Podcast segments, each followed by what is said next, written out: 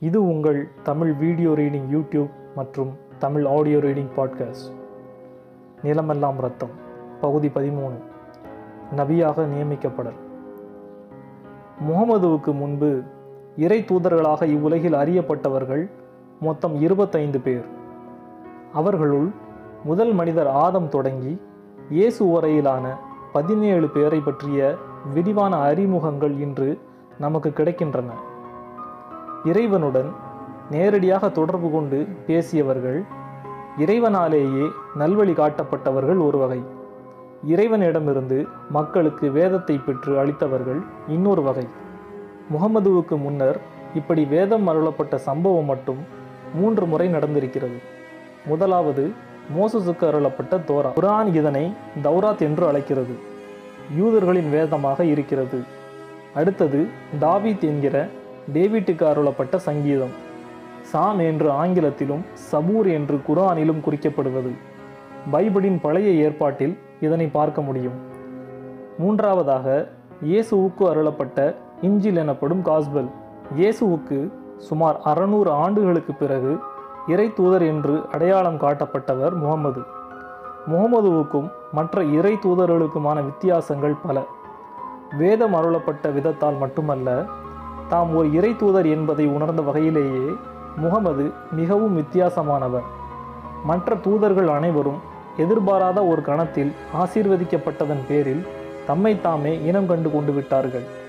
முகமது மட்டும் வருடக்கணக்கில் போராடி உள்ளும் புறமும் ஏராளமான வேதனைகளை அனுபவித்து ஆன்மீக சாதனை முயற்சிகளின் விளைவாக எத்தனையோ உடல் மற்றும் மன உபாதைகளை அனுபவித்து போராடி போராடி இறுதியில்தான் தாம் அனுப்பப்பட்டிருப்பதன் காரணத்தை கண்டறிந்தார். இந்த ஆன்மீக காரணங்கள் மட்டுமல்ல மற்ற இறை தூதர்கள் அனைவரும் ஆன்மீகவாதிகளாக மட்டுமே அடையாளம் காணப்பட்ட நிலையில் முகமது ஒருவர்தாம் மக்கள் தலைவராகவும் மத்திய ஆசியாவின் தன்னிகரற்ற அரசியல் வடிவமைப்பாளராகவும் இருந்திருக்கிறார். அரேபியர்களின் வாழ்வில் சுபிட்சம் என்பது முதல் முதலாக எட்டி பார்க்க தொடங்கியதே முகமதுவும் அவரது தோழர்களும் வரிசையாக ஆட்சி பீடத்தில் அமர்ந்து ஆளத் தொடங்கிய பிறகுதான் முகமதுவின் தோழர்கள் கலீஃபாக்கள் எனப்படுவார்கள். அரேபியர்களின் சரித்திரத்தில் முகமது ஒரு அத்தியாயம் அல்ல மாறாக அவர்களது சரித்திரத்தின் மையப்புள்ளியே அவர்தான். முகமதுவை மையமாக வைத்துதான் அவருக்கு முன் பின் என்று நம்மால் அரபுகளின் சரித்திரத்தை ஆய்வு செய்ய முடியும். இருபத்தைந்து வயதில் முகமதுவுக்கு திருமணமானது. அவரை காட்டிலும் வயதில் மிகுந்த அவரை காட்டிலும் பொருளாதாரத்தில் அந்தஸ்தில் உயர்ந்த ஹதீஜா என்கிற விதவை பெண்மணி அவரை விரும்பி மணந்து கொண்டார். முகமதின் நேர்மையும் கண்ணியமும் அவரை கவர்ந்தது. அப்படி ஒரு முடிவுக்கு வர தூண்டியது. திருமணத்துக்கு பின் ஒரு கணவராக தம் கடமைகளை எதிலிருந்தும் விலகாமல் அதே சமயம் ஆன்மீக சாதனைகளில் நாட்டம் மிகுந்தவராக அடிக்கடி தனிமை நாடி போகக்கூடியவராகவும் இருந்திருக்கிறார் முகமது. மெக்கா நகரிலிருந்து சிறிது தொலைவில் இருந்த ஹிரா என்கிற குன்று பகுதிக்குத்தான் அவர் தியானத்தின் பொருட்டு அடிக்கடி செல்வது வழக்கம்.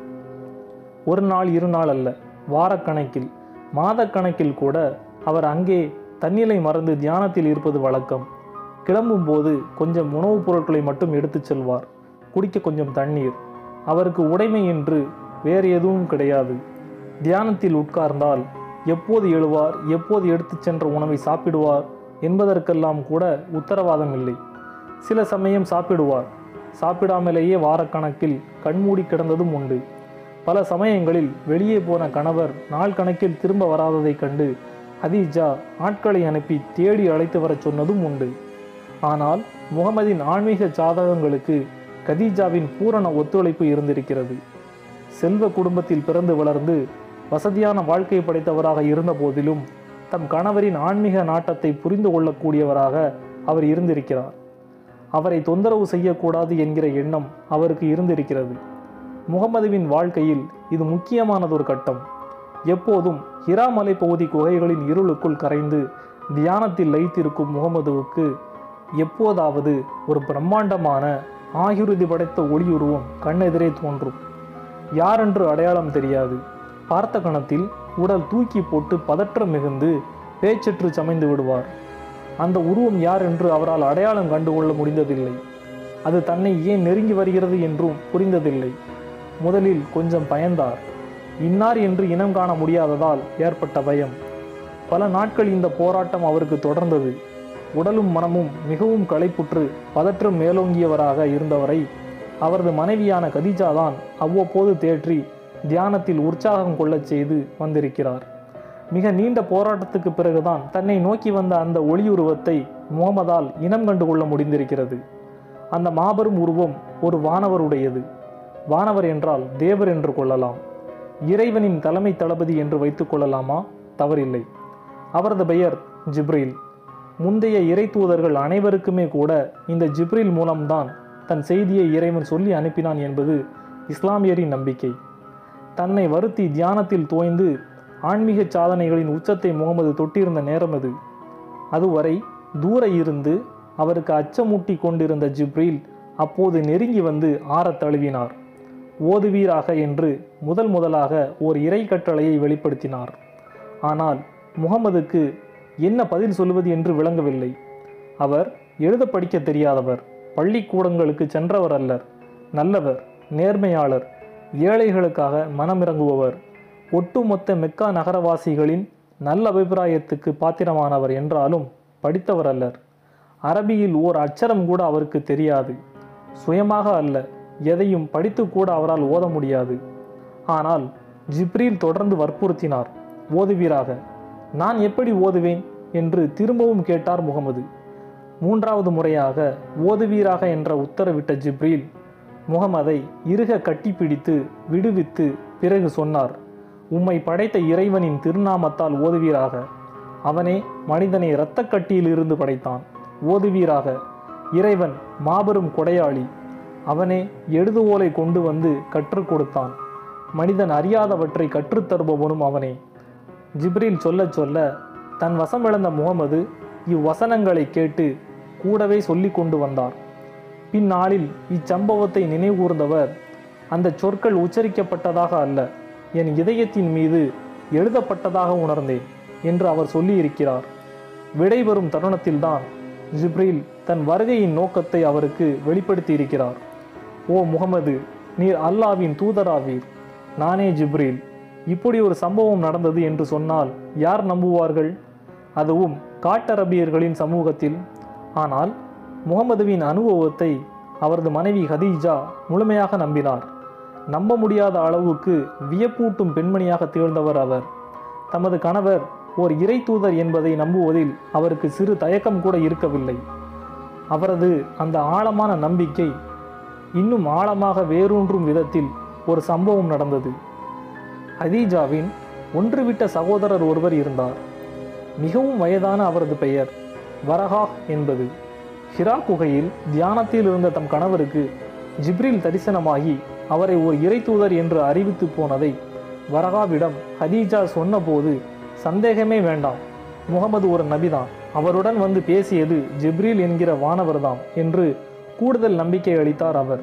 கண் தெரியாத பல வேதங்களில் பாண்டியத்தியம் பெற்ற ஒரு கிறிஸ்தவர் அவர். ஜிப்ரில் என்கிற வானவரின் வழியாக முகமதுவுக்கு இறைவன் அளித்த குர்ஆன் ஒரே நாளில் ஒரே பொழுதில் மொத்தமாக அளிக்கப்பட்ட வேதமல்ல. கிட்டத்தட்ட இருபத்தி மூன்று ஆண்டுகால இடைவெளியில் பகுதி பகுதியாக வரிசைகளற்று முன்னும் பின்னுமாக வேறு வேறு சூழ்நிலைகளில் அந்தந்த காலகட்டத்தின் தேவையை அது எல்லா காலங்களுக்கும் பொருந்துமா என்கிற பார்வையை உள்ளடக்கி அருளப்பட்டது. வேத வரிகள் தமக்குள் இறங்குவது பற்றி முகமது சில நுணுக்கமான விவரங்களை தந்திருக்கிறார்.